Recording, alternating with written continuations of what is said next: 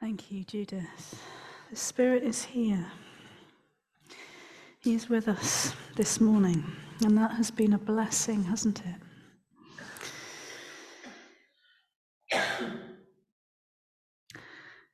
I expect you're getting a bit tired of Romans 12 now. I expect you're wishing it was time we could just move on. Isn't it time for a change yet? We're nearly there. Next week, I think, will be the last one uh, in this series.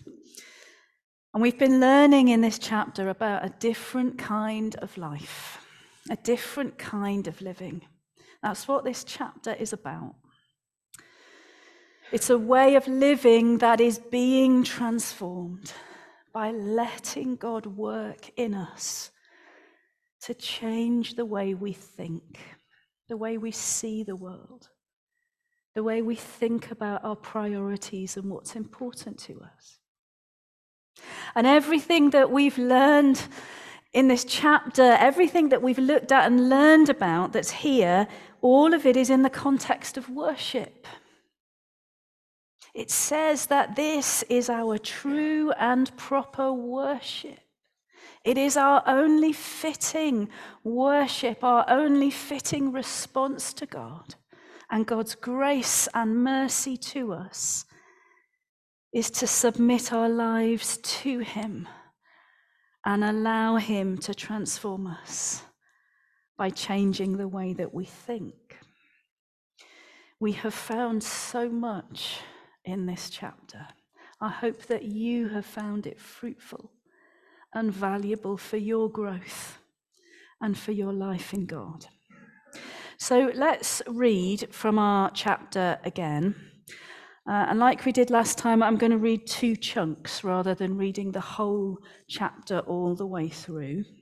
So I'm reading from Romans chapter 12. It will be on the screen for you, but please turn to it if you have your Bible there. Therefore, I urge you, brothers and sisters, in view of God's mercy, to offer your bodies as a living sacrifice, holy and pleasing to God. This is your true and proper worship. Do not conform to the pattern of this world, but be transformed by the renewing of your mind then you will be able to test and approve what God's will is, his good, pleasing, and perfect will. Now I'm going to verse 9. Love must be sincere. Hate what is evil, cling to what is good. Be devoted to one another in love. Honor one another above yourselves. Never be lacking in zeal, but keep your spiritual fervor serving the Lord. Be joyful in hope, patient in affliction, faithful in prayer. Share with the Lord's people who are in need. Practice hospitality. Bless those who persecute you. Bless and do not curse. Rejoice with those who rejoice, mourn with those who mourn. Live in harmony with one another. Do not be proud, but be willing to associate with people of low position. Do not be conceited. Let's pray. Jesus, it is your word that we read. And it is your voice that we come to hear. Make us ready, we pray, to hear from you, to take your word deep into our hearts and to be changed by it.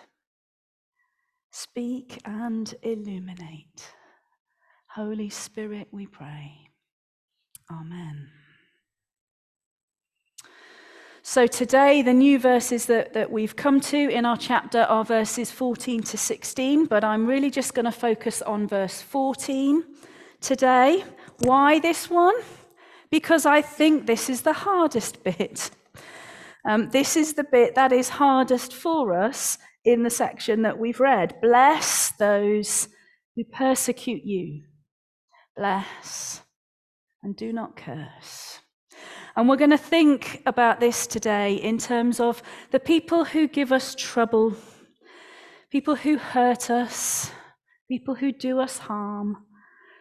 But I want to put a big proviso before I start today because I've worked in the area of safeguarding for too long.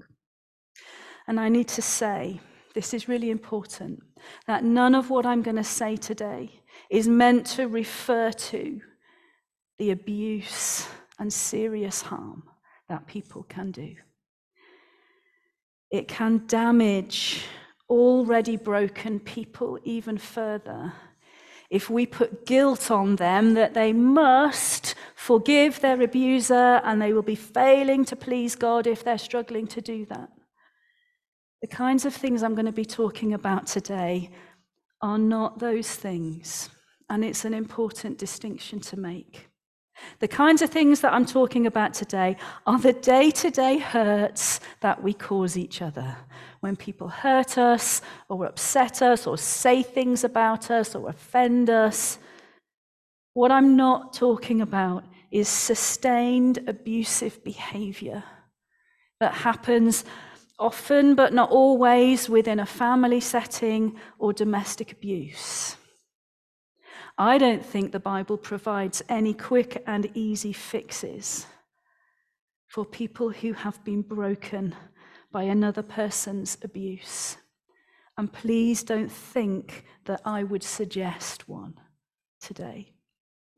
If you have suffered abuse, what you need to know is that God gets that. He understands what you have experienced and he asks nothing more of you than that he might gently do his work in you over time to bring some healing in you. In churches, we talk quite a lot about seeking God's forgiveness when we have sinned and we talk quite a lot about forgiving another person when they have sinned against us. But what we hardly ever talk about is what it feels like to be living with brokenness that has been caused by another person in us. And that is not quickly healed or sorted. We can't just pray and, and everything's fine again. If you are in that situation, you need to know that God gets it.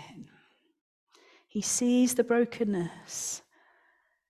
And He doesn't think that you're a failure because you're not fixed yet, because you haven't sorted it out yet. There is acceptance and gentleness and understanding when we come to God with brokenness.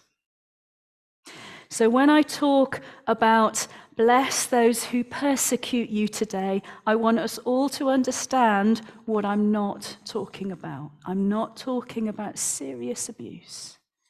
If you have suffered or are suffering serious abuse, you must talk to someone.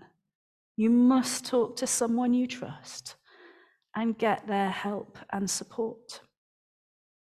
But what I want to talk about today with this are the kinds of things that all of us encounter at times.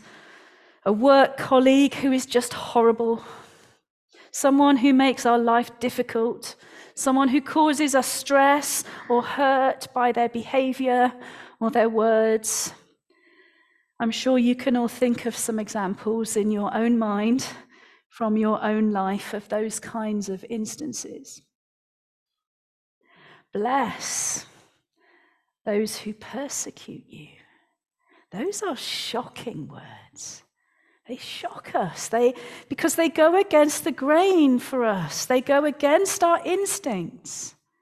Because we want justice. We want to see justice. We want to see the right thing happen. We want to put things right. We don't want to bless someone who persecutes us or who has hurt us or done us harm, it just doesn't seem right. But this is what the scripture says. It's really quite clear, isn't it? Bless those who persecute you. Bless and do not curse. So there's a choice for us to make in these kinds of situations. We can't choose how others behave, but we can choose how we are going to respond. We can choose to bless, or we can choose not to bless. But it doesn't sit comfortably with us, does it, to bless? We need to work this through. Why does Scripture say this? And really, it does affect all of us, doesn't it? Because Paul doesn't say, if you are persecuted, then bless them.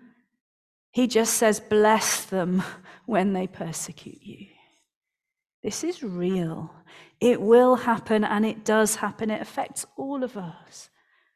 There will be difficulties, there will be hurts, there will be people who cause you difficulty and pain.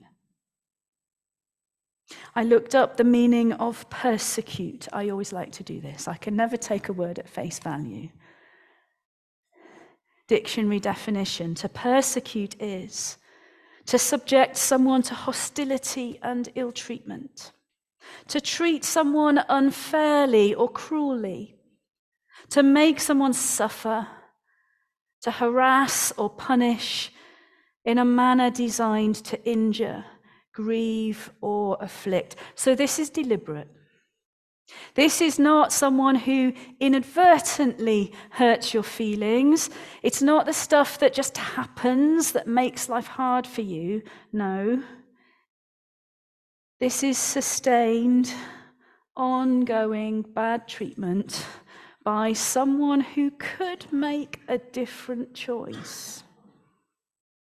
And we've probably all experienced that in some way. We know it happens, and it will happen again.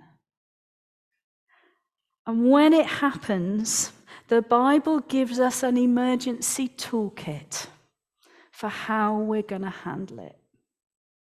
It seems like a very unnatural way to us, but it's a better way. It is God's way. Bless them. Pray for God's blessing on them. So, what does bless mean? Well, I looked that up as well. To bless is to ask God to look favorably on to ask for God's help and protection for someone or something, to thoroughly enrich someone's life. Okay, so those are not things that we're likely to want to pray for the person who is making our life difficult. I don't want to pray that. Is this really the Bible's best answer I mean, really, our best answer might be to punch them in the nose. That's got to be better. It's going to make us feel better. Or at the very least, surely I will get moaning rights about them and about it. But scripture says you've got to bless them. There is no other way. We can't just dig a tunnel and go round it. You've got to pray for their good for God's goodness on them and in their life. Let's just notice that we're not talking about forgiveness here. I think forgiveness is something else, something quite specific. And I think that's not really what's being talked about here. Forgiveness usually needs time. You can't just do it straight away. But you can do this. This you can do straight away. And I think that's what this is intended to be. This is our emergency response kit. This is God's best idea for how we should respond. It's actually the only idea that the Bible gives us about how to deal with things like this. people like this, situations like this. There isn't a menu of options for us in Scripture. There is forgiveness, but forgiveness is not the most practical suggestion to make to someone if they're not ready for that. Well, they've done this to me. What should I do? Well, you should forgive them. Is that it?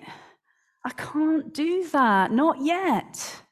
So, am I supposed to just sit here in a state of sin because of something that's been done to me and I'm still hurting and I've just got to wait till I feel better? You can do this. I think this is something that we can do even if we can't forgive the person yet, even when the pain is still raw. Forgiving may come later. I think it's feasible that we would be able to do this even when we're not ready to forgive, but as a sign that we are giving this to God. We can pray for them. Jesus said in Luke chapter 6 Love your enemies, do good to those who hate you, bless those who curse you, pray for those who mistreat you. And this is one of the hardest things in the whole of Scripture. Because when someone hurts me, there's a really deep hurt that happens. When someone unfairly spreads lies about me, things that aren't true, my sense of injustice burns really strong. When someone makes my life harder by being mean or cruel or unkind, I feel like if I don't stand up against that, I'm just going to get crushed. But the answer is here. At least the emergency toolkit is here for how to respond. You've got to bless them. So let's get really practical about this. Our first response when something like this happens needs to be to go straight to prayer. We need to go straight to prayer. We don't always do that. We go through a huge banqueting table of emotions before we get to that. But go straight to prayer. Go straight to God and bless them. Let the first words out of your mouth or in your mind be asking for God's blessing on them. This is not going to be uh, going straight to the kind of prayer where it's an opportunity for you to just rehearse at length all the wrongs that they've done to you and how hurt you are and how much you're suffering. You can tell God those things. I, I, I think it would be false not to, to pretend that we're not feeling those things. But don't spend longer on those things than you do on praying a blessing on this person. It feels really unnatural, doesn't it? I don't know about you, but I like to take plenty of time to go over all the bad things that they did and the reasons why they are wrong and all the badness that must be in them. And I make sure that I include some time to justify myself as well and how I haven't done anything wrong and how utterly unjust all of this is. And I might then pray for myself, for God's help and healing to deal with this great wrong. I don't want to I don't want to belittle it really because there are wrongs that are done to us at times by another person. But I need to learn to have it in my mind that my priority when that happens in that situation is to pray for them and to pray for their blessing. Not to pray that God will change them and convict them, to pray for their blessing. I wonder why this is. I wonder why this is what God wants of us. It's very specific. It's not to pray for them to be convicted of the wrong that they've done and to be changed, it is to pray for their blessing. It really doesn't come naturally to us because there is a power dynamic going on. The thing that they have said or that they've done, that makes it feel like they are somehow powerful. They've had power to cause us pain. And our instinct is to try to restore the balance by lashing out. This powerless feeling is horrible. I don't like it. I need to do something about it. I'm hurting. And so the way that we react and respond is driven by this need to restore some sort of sense of power back in this situation. And to pray for them, to pray a blessing for them, just feels utterly wrong because it feels like it's confirming the power that they have over me. It's going to reinforce it and keep me down in this place of powerlessness and hurting. But this is where something amazing happens. Because what actually happens when we do this is the opposite of what you think. What you're imagining is false. Because when you pray a blessing for that person who has hurt you, God lifts you up.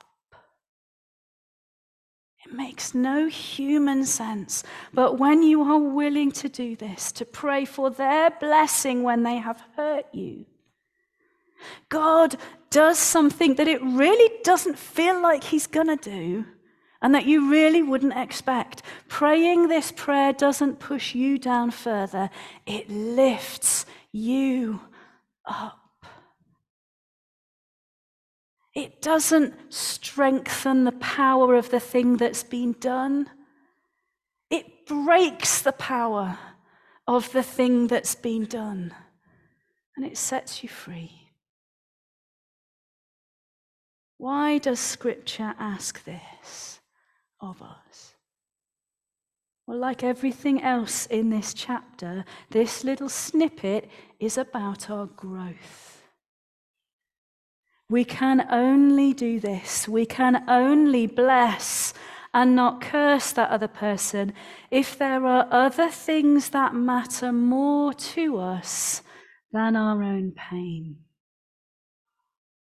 If there are things that matter more to us than nursing our own pain and sense of injustice,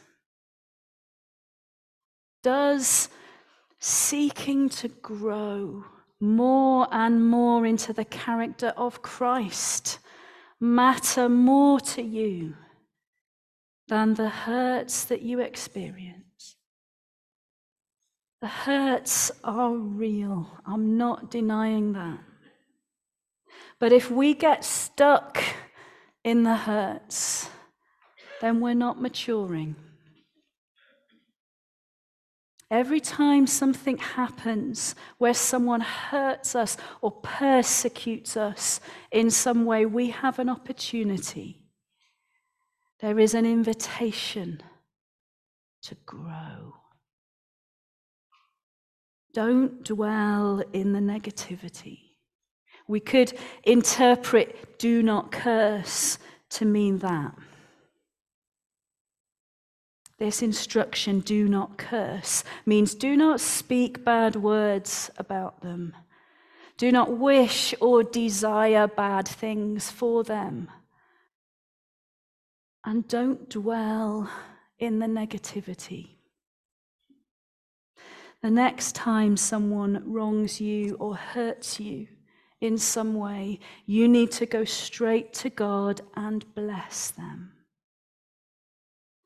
Don't go to other people and talk about them negatively. That's a habit that so many of us have. And it's understandable because we crave the understanding and the sympathy of someone else.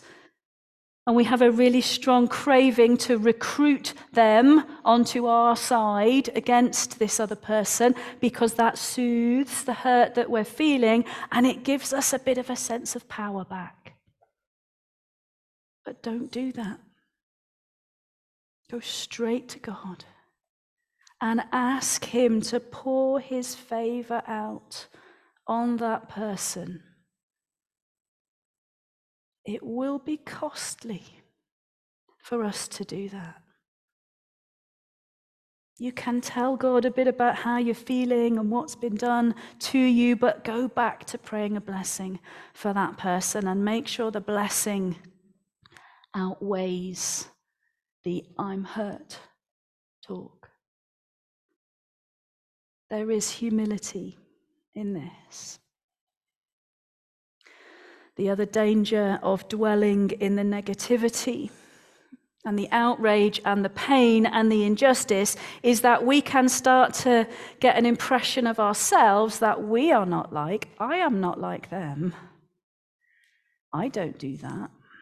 I'm better than them. And we're not. We do like to hold on to the moral high ground, don't we? We like to stay on the high ground. And this kind of blessing of an enemy and praying for their good, it kind of feels like, well, we have to come down off our high ground to do that. We don't want to. But it's what we need to do. When we hold on to our own rightness and our own injury, God cannot work in us. For His grace to come and to be at work, we've got to let go of those things and step down off our platform of being in the right and show some humility. How quickly we forget the extent of the grace that we have needed, the extent of the grace and the forgiveness that God has shown to us. When we find ourselves in this kind of place of nursing our hurts that have been caused by someone else, we need to remind ourselves of how much God has forgiven us and blessed us in spite of how hateful and difficult we can be. And maybe we should also remember the way that we would like others to forgive us and be nice to us when we've done or said something that we shouldn't. Unless you want to make the case that you never do or say anything you shouldn't. These things are beyond our human nature, they are beyond our human capability. But the theme of this whole chapter, chapter 12, the theme is God calling us to a life that runs opposite to our feelings and our impulses and our human nature. That's the whole point. We are called to something more than living a life that is determined by our instincts and our emotions. It is the life of grace.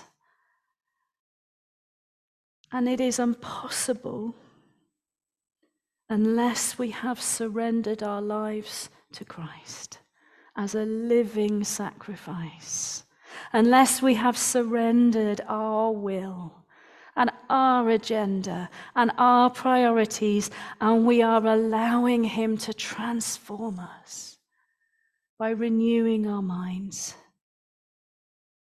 The only way that we can respond any differently to what our human nature says is through that kind of surrender and that kind of transformation. Allowing the Holy Spirit in us to mold our way of thinking and of seeing.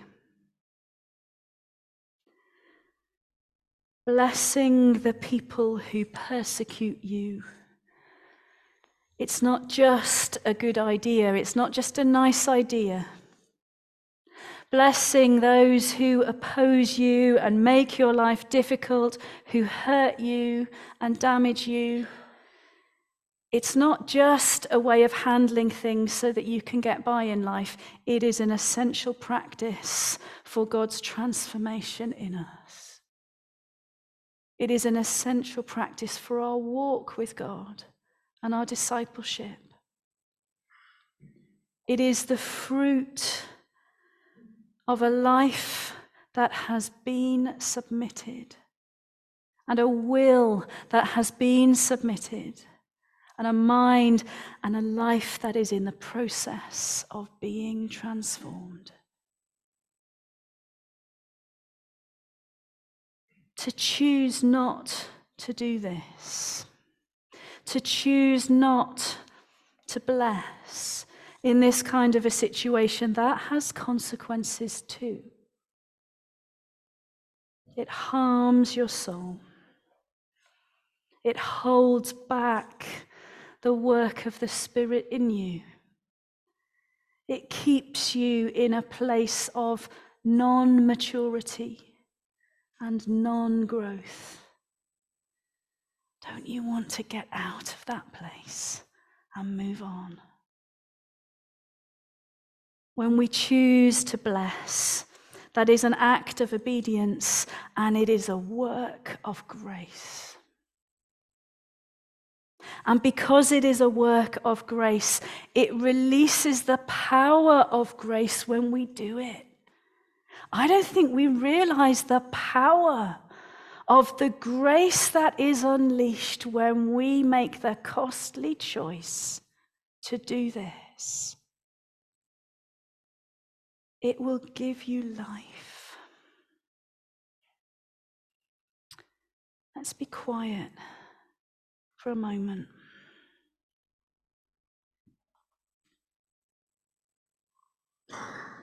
I wonder if you could put on the screen for me the picture that I gave you.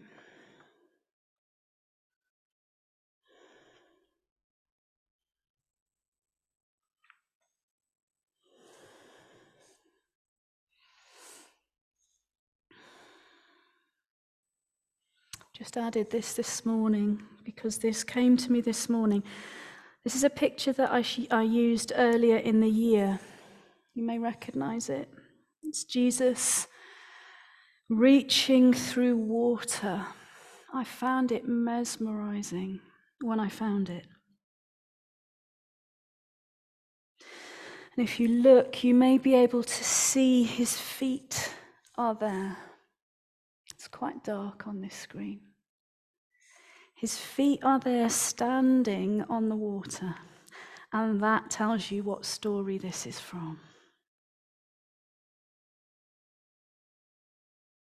I think there may be someone, and you feel like you're underwater. Jesus is reaching out to you. His hand is stretched out to grasp yours and to pull you up. You may have been trapped in a situation of hurt, but He is there ready, stretching out His hand to you. And you need to do this thing that we've talked about this morning. You need to let His grace break through to you. It's been blocked and you've been stuck, but there's a prayer that you need to pray. So let's just take a few moments of quiet. There's maybe pain that you've been carrying because someone has hurt you and you haven't been able to pray this prayer for them. But you can now. The hand of Jesus is stretched out to take yours. and He will set you free.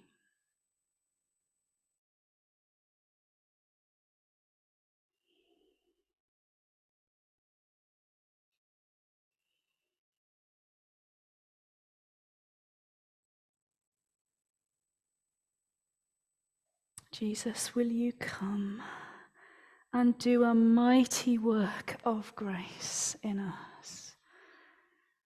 When we do this, when we submit and make ourselves vulnerable and pray for the blessing of those who have hurt us, even when we're still hurting.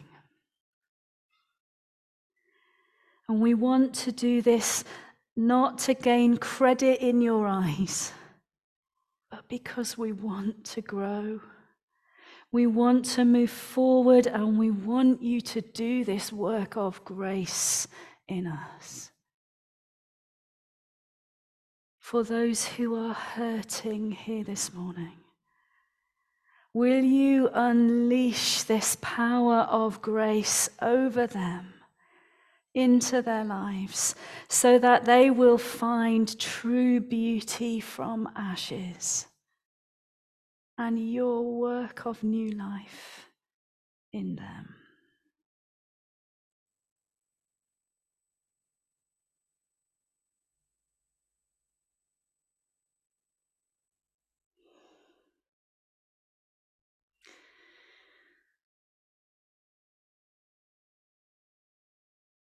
Two songs before we finish.